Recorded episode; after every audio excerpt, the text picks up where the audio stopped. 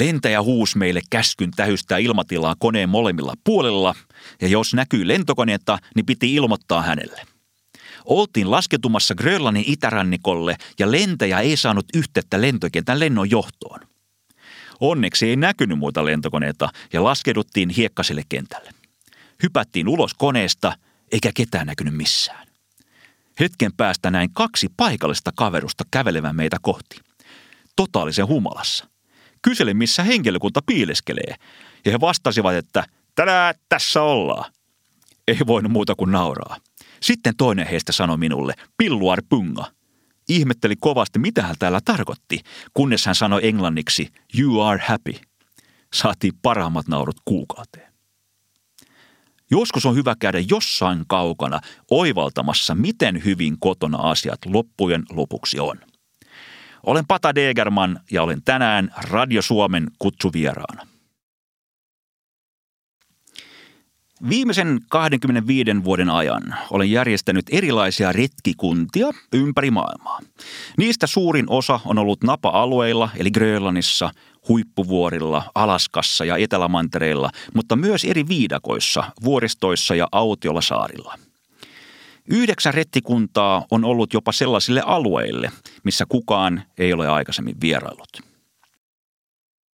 Moni on kysynyt minulta miksi – Miksi teen useamman vuoden työtä yhden rettikunnan eteeni, joka kestää vain muutaman viikon?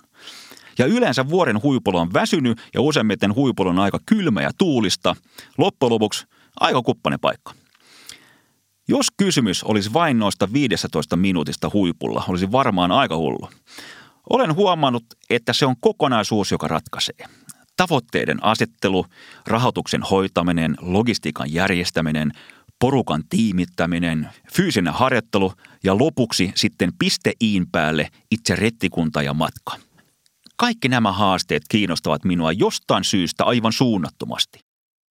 Näiden vuosien aikana on ehtinyt tapahtua kaikenlaisia hauskoja juttuja eri reissulla. Ja ajattelin tänään ottaa teidät mukaan rettikunnalle ympäri maailmaa, pohjoisilta napa-alueilta Etelämantereelle. Jääkarhu on vaarallinen eläin. Se pystyy haistamaan hylkeen kilometrien päästä, juoksemaan 40 kilsaa tunnissa ja uimaan satoja kilometrejä. Hyökkäyksessä karhu voi ottaa viimeisen loikan 12 metrin etäisyydeltä, kun se ottaa saaliin kiinni. Iso karhu voi painaa jopa 700 kiloa. Nämä tiedot pyörivät päässäni, kun ensimmäistä kertaa seison varusteiden seassa keskellä jäätikköä Grönlannissa. Ennen kuin lähdettiin Grönlantiin, me oltiin sovittu, että jokaisen meistä piti huolehtia ampumataidot kuntoon. Paikan päällä Grönlannissa tutustuttiin sitten niihin aseisiin, mitä kaverit oli tuonut Englannista. Todennäköisyys, että jääkarhu löytää meidät jäätiköllä niin pitkän matkan päästä rannikosta, oli hyvin pieni. Kuitenkin jääkarhuja on nähty vaeltelevan mannerjäätiköllä. Ja jos se siellä pyörii, niin silloin se varmaan onkin aika nälkäinen. Meidän oli siis varauduttava karhun tapaamiseen. Pääperiaate oli selvä. Ensin yritetään kaikin keinon pelästyttää karhu, ja jos se vaan jatkaa meitä kohti, sitä ammutaan 25 metrin etäisyydeltä. Me tehtiin siis lumikarhu 25 metrin päähän. Jokainen sai ampua ja testata kumiluotia, beanbags-luotia ynnä muuta, ja tehtiin suunnitelma, kuka ampuu missäkin vaiheessa – Meno oli mielestäni aika hulvaton ja kaverit pyöri aseiden kanssa kuin villissä lännessä. Piippukin osoitti vähän sinne sun tänne.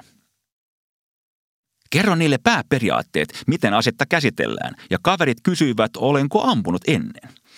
Kun kerron, että olin vähän paukutellut intissä, niin pari sekuntia sen jälkeen minut oli julistettu karhun ampujaksi. Olin siis viimeinen ampuja, kun karhu tulee meitä kohti. Liikkuvaan maaliin on vaikea osua ja keksin keinon, ainakin näin teoreettisella tasolla, miten karhu saadaan pysähtymään.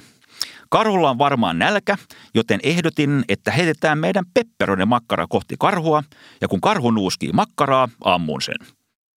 Päättelin, että jos itse olisin karhu ja joku heittäisi makkaran jalkoini eteen, pysähtyisin ainakin katsomaan, mitä sieltä tuli. Selvän teki. Nigel olisi pepperonen mies ja minä ampuja. Me oltiin rakennettu leirin ympäri hälytysaita. Kello kaksi ensimmäisenä yönä valo- ja paukkuhälytin laukesi. Porukka heräsi ja rupesi huutaa beer, beer. Niin tehokasta herätyskelloa on vaikea löytää mistään. Pomppasin pystyyn kuin jousimies ja juoksin aseen luo. Ongelmana oli vain se, etten nähnyt mitään muuta kuin valkoista. Makupussissa oli pimeää ja ulkona valoisaa. Ulkona oli myös liukasta, joten kiisin kun talomies jäi siellä peltikatolla kohti asetta. En nähnyt karhua missään. Täytyy myöntää, etten nähnyt mitään muutakaan. Yhtäkkiä pepperone lentää pään yli ja yritän vimmatusti löytää karhun jostain siitä suunnasta. No, karhua ei ollutkaan. Ansalainkojen päälle oli muodostunut jäätä ja sen painosta laite oli lauennut. Kysyn Nigelilta, miksi hän oli heittänyt makkaran ja sain vastaukseksi, ettei hänkään ollut nähnyt mitään. Ja pakkohan se oli heittää johonkin. Tyhmään se on, joka seisoo makkara kädessä, kun karu tulee leiriin. Suomen Lappi on hieno paikka. Harva sitä haluaa kiistää. Tuhannet suomalaiset vaeltavat joka vuosi ristiin, rastiin ja ihalevat meidän ainutlaatuista luontoa. Niin itsekin tein, kunnes kerran ajateltiin ajaa hiukan eteenpäin Kirpisjärveltä Norjan puolelle. Se vasta oli herättävä kokemus. Kun oltiin ajettu muutama hassu minuutti rajan toisella puolella, maasto rupesi muuttumaan jyrkemmäksi ja tunnin päästä oltiin jo keskellä alppimaisemia. Tämän kokemuksen jälkeen päätimme vaihtaa jokavuotista vaelluspaikkaa. Tiedän, että monella muulle on käynyt aivan samalla tavalla ja siksi kerron seuraavaksi vaelluspaikasta, joka on huomattavasti pohjoisempana kuin Kilpisjärvi. Lähdetään siis kohti huippuvuoria. Hollantilainen Willem Barents merkitsi logikirjaansa kesäkuussa vuonna 1596 löytäneensä terävähuippuisen vuorijonon, jolle antoi nimeksi Spitsbergen, eli huippuvuoret. Seuraavan 400 vuoden aikana häntä seurasivat valaanpyytäjät, tutkimusmatkailijat ja kaivosmiehet – Ainutlaatuinen arktinen luonto, koskemattomat erämaat sekä ihmisen loputon uteliaisuus saivat esimerkiksi naparetkeilijä Nudenschildin kiinnostumaan paikasta niin paljon, että hän järjesti tutkimusmatkan sinne. Kun kuulin tästä, päätettiin järjestää vaellusreissu huippuvuorille juuri samoihin paikkoihin, minne porvoolaispoika Nudenschild suuntasi oman matkansa se, mikä ei ihan mennyt suunnitelmien mukaan, oli meidän nuorimman jäsen Jaakon tämän seikkailun jälkeen Hivutale Jaakon grillimakkaroiden paistaminen nuotiolla. Muutaman raskaan päivän jälkeen kaveri taikuroi esille pari kiloa grillimakkaraa. Pieni pulma grillaamisessa oli, ettei nuotion tekeminen ollut niin helppoa, jos paikassa ei kasva puita. Siinä sitten naureskeltiin grillimakkarat kädessä ja päätettiin syödä niitä raakana, kunnes keksittiin, että eläinten luut palavat, kunhan saadaan vaan niin kuin tarpeeksi kuuma nuotio. Seuraavaksi seurasi luunkeräystalkoot.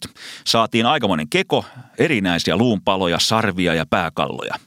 Keon alle sytytettiin kaasukeitin ja muutaman minuutin jälkeen luut alkoivat palaa.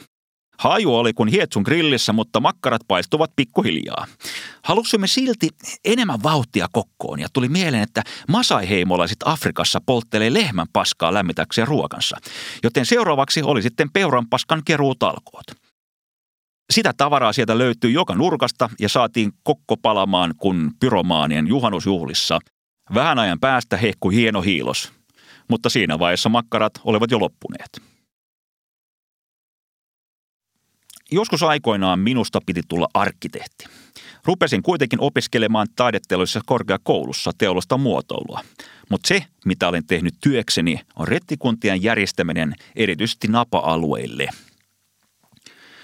Uskon, että nuorena kuuntelin vähän liikaa muiden mielipiteitä ja ajauduin vanhempieni ja opettajieni ohjeistuksilla väärään suuntaan. Silti olen huomannut, ettei opiskeluvuodet menneet hukkaan – Taikissa opettelin ajattelemaan eri tavalla. Siellä meitä ei päästytty helpolla. Oli pakko keksiä ja toteuttaa jotain tavallisesta poikkeavaa ja toimivaa. Sitä oppia käytän jatkuvasti rettikuntien suunnittelussa. Matkalla ympäri maailmaa lähdetään seuraavaksi Borneon viidakkoon. Olimme vastikään saapuneet Borneon viidakkoon pitkähäntä veneillä – Asetuimme kylään keskelle sademetsää paikallisten alkuasukkaiden vieraiksi. Dajak Soturi katsoi vyötärylläni roikkuvaa viidakko veistä myhäillen ja nyökkäsi hitaasti. Tämä oli jo kolmas Dajak Soturi, joka katsoi samalla tavalla merkitsevän pitkään veistäni, jonka olin hankkinut ennen viidakkoon lähtöämme. Kysyn häneltä, miksi viidakkoveitsen häntä kiinnostaa. Sehän oli ihan tavallinen veitsi, jonka olin ostanut paikalliselta rautakauppialta. Soturi kysyi, miksi minulla on golo. Samalla hän veti esille omansa ja kertoi, että kun mennään viidakkoon, käytetään parangia. Kysyn häneltä, mitä minun viidakkoveitsessäni on vikana. Hän vastasi, ettei siinä ole mitään vikaa, jos on lähdössä taisteluun katkaisemaan vihollisen päitä. Silloin käytetään goloa. Soturi siis ajatteli, että me ollaan tulleet viidakkoon keräämään kalloja. Selvittiin tilanteesta ihan nauramalla, mutta samalla saatiin tietää, että tämä kyseinen kaveri oli syönyt kahdeksan vihollista ja ihmisen kämmen kuulemma maistuu banaanille. Vaidon seuraavana päivänä varmuuden vuoksi goloveitseni parangiin. Samassa kylässä kysyttiin, mistä me ollaan. Vastasin, että Suomesta. Silloin dajakit ilahtuivat ja huusivat, Hakkinen, Hakkinen. Wow, ajattelin, että onpas Mika Häkkinen tunnettu jätkä. Ja näyttelin ajavani formula-autoa. No, ne katsoi minua ihmeessään ja olivat aivan kysymysmerkin näköisiä. Sama tapahtui toisen kerran. Ja ajattelin, että ei ne varmaan ymmärtäneet mun formula-ajamispantomiimia. Lähdettiin pois viidekosta ja kun saavuttiin lähimpään kylähotelliin, virkailija kysyi, mistä ollaan. Vastasin, että ollaan Suomesta. Ja hän ilmoitti heti, että toinenkin suomalainen on asunut samassa hotellissa. Hakkinen. En ollut ihan vakuuttunut siitä ja kysyin, että onko hän ihan oikeasti Mika Häkkinen asunut tässä hotellissa. Sain vastauksesta, ei, ei, vaan banaanitutkija Häkkinen. Amazonaksen sademetsässä opin, että riippumatossa nukkuessa tarvitaan oikeaa tekniikkaa. Ensimmäisen yön jälkeen keskellä Amazonaksen viidakkoa ymmärsin, miksi lentäjämme kutsui paikkaa vihreäksi helvetiksi. Oli ensinnäkin ollut hankalaa vaihtaa kuivat vaatteet niskaan yöpymistä varten, koska oli niin paljon hyttysiä. Päätin repästä vaatteet nopeasti päältäni, hypätä hyttysverkon alle riippukeinuun ja kaikessa rauhassa pukea kuivat vaatteet päälle.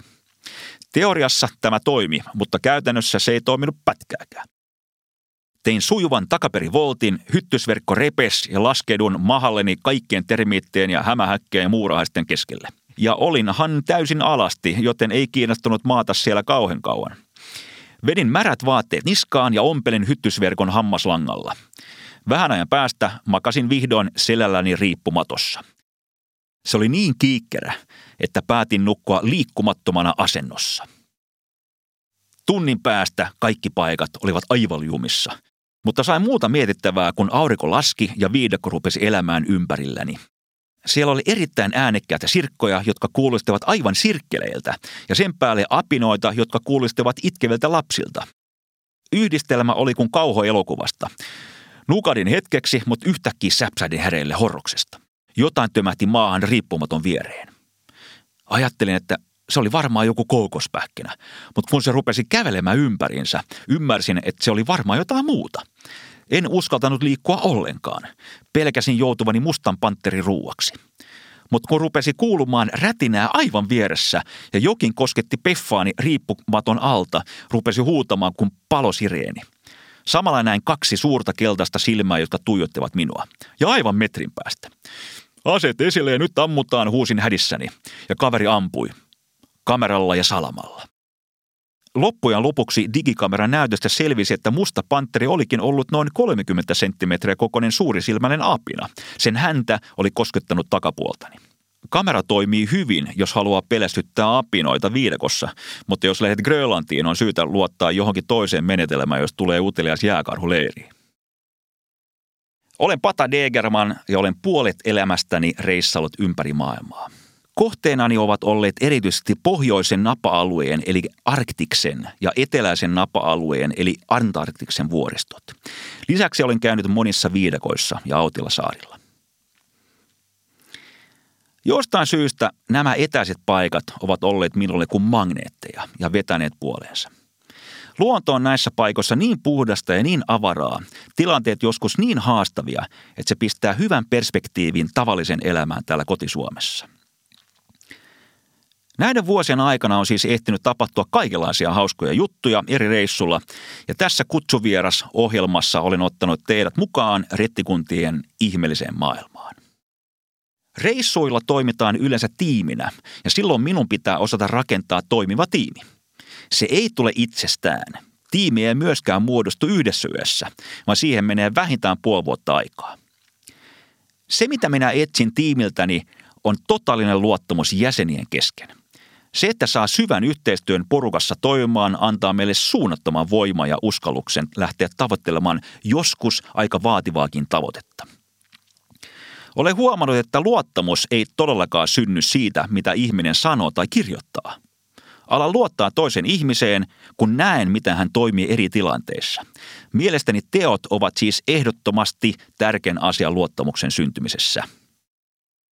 Tiimissä pitää olla henkilöitä, jotka osaavat erilaisia asioita, jotka tukevat lopputulosta. Tämän lisäksi katon aina hyvin tarkkaan myös sitä, miksi henkilö haluaa lähteä rettikuntaan mukaan. Jokaisella on aina joku syy, joku motiivi. Kun löydän sen ja yhdistän jokaisen henkilökohtaisen motiiviin meidän yhteiseen tavoitteeseen, niin saadaan hyvin vahva ryhmä. Tässä ohjelmassa ollaan jo käyty Grönlannissa, Huippuvuorella, Amazoneksessa ja Borneolla. Seuraavaksi siirrytään maailman kylmimpään paikkaan, Etelämantereelle. Pakkasta oli miinus 35 astetta ja tuuli kävi kuin venäläisessä elokuvissa. Kun mittasimme tuulen nopeudeksi 42 metriä sekunnissa, kävi ihan oikeasti mielessä, että lähteekö tämä teltta lentoon. Telttakankaan pauke humisi korvissa, eikä me voitu keskustella kuin huutamalla. Ei se mitään, jos on kova keli ja pari päivää, mutta tämä oli jo jatkunut kahdeksan vuorokautta. Niin kylmissä keleissä kaikki pitää tehdä sisätiloissa. Ruoan laitto, peseytyminen ja myös vessassa käynti. Ei vaan uskallettu mennä ulkopuolelle hoitamaan niitä asioita, koska jotainhan olisi voinut jäätyä. Kun keli lämpeni miinus 27 asteiseksi, päätin käydä ulkona hoitamassa tarpeeni. Tuuli oli silti kova, mutta ei se mitään. Oltiin saatu lupa tehdä yksi reikä lumeen per leiri. Tämä oli yleellistä, koska viime kerralla Etelämantereella jouduttiin kuljettamaan kaikki ulosteet takaisin Etelä-Amerikkaan. Reijän tekeminen ei sitten ollutkaan niin helppoa. Niin kovassa tuulessa muodostui ylöspäin vievä turbulenssi ja sain keltaisen suikun päin naamaa. Harvoin on kussu itseään linssiin, mutta nyt sekin tapahtui. Kiroli ja huusin, kunnes huomasin, että kaikki jäätyi hetkessä. Nopea ravistelu ja keltaiset jääpalat lensivät tuulen mukana. Nykyään elämä on päätösten tekemistä koko ajan. On niin monta vaihtoehtoa ja tuotetta, mistä valita. Minkä tuotteen valitsen kaupasta? Mitä tänään syödään? Otanko vihreän vai mustan paidan? Jotta tästä hässäkästä selvitään, pitää osata tehdä hyviä päätöksiä. Lueskelin tutkimusta, missä todettiin, että suomalainen ulkomaille matkustaessaan juo vähän enemmän viinaa, valvoo vähän myöhempään ja syö epäterveellisemmin kuin kotona – jos kaiken lisäksi käytetään vielä eri valuuttaa, puhutaan eri kieltä ja kulttuuri on eksoottisempaa kuin kauppatorilla, niin siinähän pakostakin menee yhtä sekaisin kuin termiitti puujojossa. Silloin tutkimuksen mukaan ei tehdä kauhean hyviä päätöksiä. No millä tavalla sitten tehdään hyviä päätöksiä? Vastaus tutkimuksessa oli hyvin simppeli. Ollaan kuin kotona. Juodaan yhtä paljon viinaa, mennään nukkumaan samoihin aikoihin kuin kotona, eikä syödä hotellin tarjoamaa kananmunia ja pekonia, vaan sitä tuttua ja turvallista puuroa. Jos viedään kotirutiinit mukanamme matkalle, ollaan rauhallisempia ja tehdään parempia päätöksiä vaikean, kovan tai vaarallisen paikan tullessa eteen. Näin paperilta luettuna kikka kuulostaa helpolta, mutta käytännössä se ei ole niin helppoa rettikuntaa varustaessa. Kaikki niitä ruokia, mitä kotona syödään, ei voi ottaa mukaan matkaan, koska ne painavat liikaa. Nasan kehittämä kuivamuonaa, hiilihydraattipulveria, energiageelejä ja suunnaton määrä rypsyöljyä on meidän ruokalistalla. Peseydytään joka päivä, mutta savetilla. Joskus pestään itsemme jopa vedelläkin. Se tapahtuu niin, että laitetaan minigrip pussiin kaksi desiä kiehuvaa vettä ja sitten pyyhitään itsemme rätillä – Niitä pusseja on kaksi. Toista pussia käytetään navasta ylöspäin ja toista navasta alaspäin. Siinä pitää olla hyvät merkinnät, ettei jako mene sekaisin. Nukkumameno aika kärsii myös. Ensimmäisellä matkallani Etelämantereella huomattiin, että tavallinen päivä venyi melkein lähes 20 tuntiseksi. Kesällä Etelämantereen aurinko on ylhäällä koko ajan. Se ei laske lainkaan. Alussa oltiin iloisia, että aurinko porottaa täydellä teholla koko ajan, mutta muutama päivän päästä ei ollut enää hauskaa. Oli vaikea nukahtaa keltaisessa ja valoisessa teltassa. Luultavasti intensiivinen valo, kova fyysinen rasitus ja ankara kylmyys oli syy. Toinenkin ongelma ilmestyi. Kun kiivettiin vuoren rinnettä ylöspäin, me hengitettiin raskaasti suu auki. Argon säteet heijastuivat suoraan lumesta ja jäästä meidän naamaan ja kitalaki paloi. Oli vaikea kiivetä suu kiinni, joten laitettiin aurinkorasvaa kitalakeen. Niin kuin tutkimuksessa sanottiin, pitää ylläpitää rutiineja. Kotona joskus juhlitaan ja niin me tehtiin kerran myös reissulla. Juhliminen sujui hyvin, kunnes mentiin nukkumaan. Keskellä yötä rupesi tapahtumaan. Englantilainen telttakaverini hyökkäsi teltassa ulos. Tavaroita lensi ja harvoin on kuultu niin monia kirosanoja peräkkäin. Muutaman minuutin päästä selvisi syytään hässäkkään. John oli opetellut kantapään kautta, että juomapullo on aina pyöreä ja kusipullo on aina neliskulmainen. Pitää tunnustella käsin pullon muotoa ennen kuin ottaa huikon. Viimeiset vajaa 25 vuotta olen järjestänyt erilaisia rettikuntia ympäri maailmaa. Jotkut ovat olleet sellaisilla alueilla, missä ihminen ei ole ennen käynyt. Jos tavoitteena on jotain tuntematonta, tavalliset toimijatavat ei välttämättä toimi. Tämä huomattiin yhdellä rettikunnalla Etelämantereella. Tiettyjä sääntöjä pitää noudattaa näillä reissulla. Muun muassa se, että ongelmat pitää tuoda esille ennen kuin ne paisuvat liian suuriksi. Vaikka näin oltiin päätetty, silti kaikki ei tullut esille. Aina kun mentiin nukkumaan, kaveri pisti omat sukat roikkumaan pääni yläpuolelle. Ja viikon päästä ne jo haisi aika pahalle. Ajattelen, että tästä ei urputeta, vaan se kuuluu asiaan, että haistaan pahalle. Tuli uuden vuoden aatto ja päätettiin korottaa työmoraalia ja taisteluhenkeä pienellä juhlalla teltassa. Meillä oli mukana kaksi pulloa pirtua ulkoiseen puhdistukseen, jos tulee haavoja. Kun niitä haavoja ei vaan tullut, päätettiin keventää meidän kantamuksia juomalla ne pois. Oli hyvät juhlat, mutta jostain ihmeen syystä patoutuneet ongelmat alkoivat tulla luonnollisella tavalla esille. Kuule, voisisiko heittää noin sukat toisille puolelle? Kaveri vastasi, että selvä, ja heitti ne sinne. Seuraavana päivänä, vaikka päätävään särki, oli aika puhdistunut olo. Me oltiin puhuttu kaikista vaikeista asioista, myös meidän ongelmista – Siinä aamuna päätettiin, että tästä eteenpäin juodaan joka perjantaina viinaa, jotta kaikki ongelmat tulisi esille. Nyt en sano, että pääsee tavoitteeseen juomalla viinaa, vaan että pitää huomata ja käyttää niitä toimivia keinoja päästäkseen tavoitteeseen. Seuraavana päivänä me kiivettiin tuntemattomalle vuorille, joka nimettiin Mount Sisuksi. Istuin taittotuolilla kapteenin ja perämiehen välissä DC-3 ohjaamossa – Lentokoneessa meitä oli yhdeksän ja olimme nousseet ilmaan venäläisten Novo-tutkimusasemalta Dronning Maudlandilla Etelämantereella. Kone vei tuoreita elintarvikkeita saksalaisten tukikohtaan. Matkalla oli tarkoitus jättää Pekka ja minut kyydistä. Me ajoimme kiipeillä koskemattomilla vuorilla muutaman viikon. Olimme lentäneet 50 minuuttia, kun kanadalainen pilotti Brian kääntyi tuolissaan ja sanoi – Kerro vain, mihin haluat, että jätän teidät. Katselin valkeata ulappaa ja näin fantastisia vuoria joka suunnassa. Jää vaikutti tasaiselta ja sileältä. Ehdotin Brianille yhtä hyvänäköistä aluetta.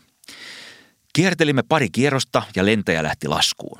Kun kone iski lumeen, se kallistui voimakkaasti, ryki ja natisi – Löin pääni seinään ja oli hieman sekava olo. Lentäjä puristi rattia kouristuksen omaisesti ja huusi shit shit shit koneen ryskyessä yli jääkentän, joka oli kaikkea muuta kuin tasainen. Ehdin ajatella, ettei ole niin hyvä, jos pilotti huutaa shit. Lopulta lentokone teki 180 asteen kässärikäännöksen ja kaikki pysähti kuin seinään. Vedin syvää henkeä ja kapteeni peitti kasvonsa käsiinsä ja oli hiljaa pitkään. Sitten hän kiroli pontevasti ja sanoi, Patrick, we have a big problem – en ihan heti ymmärtänyt, mitä oli tapahtunut, kunnes hän osoitti sormellaan ulos ikkunasta. Oikea laskitumisteline oli työntynyt moottoriin ja siipi nojasi avuttomasti murtuneena lumihangessa. oltiin juuri tultu tonttiin keskellä kuningatar Maudin maata, joka on seitsemän kertaa isompi kuin Suomi. Se big problem oli se, että tällä alueella operoi kaksi lentokonetta, ja se toinen lentokone lojui myrskyn jälkeen katollaan ilman siipiä venäläisessä leirissä siitä tuli loppujen lopuksi aikamoinen soppa. Koneessa oli kaiken kaikkiaan yhdeksän henkilöä, josta kolme astronauttia piti heittää saksalaiselle tutkimusasemalle ja venäläiset heidän omalle asemalleen. Meidät suomalaiset, Pekka ja minä, piti myös sitten kuljettaa venäläisten leiriin, missä piti odottaa viisi viikkoa kuljetusta takaisin Afrikkaan meidän mielestä ei ollut niin houkuttelevaa istua venäläisessä leirissä niin pitkään, vaan päätettiin kiipellä vuoristossa, mihin nyt oltiin tultu, ja sitten hiittää takaisin venäläisen leiriin 340 kilsaa. Kun meitä evakuoimaan tullut lentokone saapui paikalle, ilmoitimme, että haluamme jäädä sinne kiipeämään ja tullaan hiittäen perässä. Ensin siihen ei suostuttu, mutta kun he kuulivat, että oltiin Suomesta, he vastasivat, että aa okei, okay, että jääkää sinne vaan. Kiivettiin kuusi ensinousua ja sitten tehtiin vähän pitempi hiittomatka takaisin. En tiennyt siinä vaiheessa, että suomalaisilla on aika hyvä brändi jopa Etelämantereellakin. Hiihdettyämme takas venäläisten leiriin löysin onnettomuuskoneen tutun lentäjän Brianin. Kysyn, miksi heidän reaktio suomalaisia kohtaan oli niin myönteinen. Hän vastasi, että etkö tiedä. Ja otti mut mukaan telttaan ja avasi vanhan kirjan, joka käsittelee Etelämantereen historiaa. Yhdessä kuvassa näkyy kaksi lappalaista, neljän tulehatut päässä, porojen seassa Etelämantereella. Kuulema brittiläinen rettikunta oli tuonut poroja mukanaan rettikunnalle ja pari poromiestä niitä hoitamaan. Sen alla luki he arvio heistä. Mikäli haluat hyvää työvoimaa Etelämantereella, ottakaa suomalaisia. He ovat aina ulkona, eivätkä koskaan puhu. Artikkelissa oli myös kuva Lapileusta. Sen alla kerrottiin, että kun nämä kaksi kaverusta olivat lähteneet keräämään poroja yhteen, toinen heistä hujahti railoa. Kaveri putosi noin 30 metriä ja mäjähti suoraan lumihyllylle. Onneksi hän ei satuttanut itseään pahemmin, koska oli niin paljon lunta alla. Pinnalla oleva kaveri oli sitten huutanut alas railon, että miten meni, ja sai vastaukseksi, että ei tässä mitään. Lähde sinä vain menemään, tulen perässä. Jälkeenpäin selvisi, että hän oli napannut puukon tupesta ja hakannut askelmia jäähän ja sillä päässyt kävelemään ylös railosta. Olen Pata Degerman ja olen ollut tänään Radio Suomen kutsuvieraana. Nyt olette kuulleet storia ympäri maailmaa. Ja vaikka olen käynyt paikoissa, missä kukaan ei aikaisemmin ollut, meidän ihmisten vaikutus on silti näkynyt siellä. Esimerkiksi kävi muutama kuukausi sitten huippuvuorilla kuvaamassa jääkarhuja. Siellä on paljon jäätiköitä ja tutkijoiden mukaan jäätiköt kutistuvat kolme metriä päivässä. Heti en uskonut sitä todeksi. Mutta kun katsomme valokuvia kymmenen päivän reissun jälkeen, niin huomasimme suuren eron.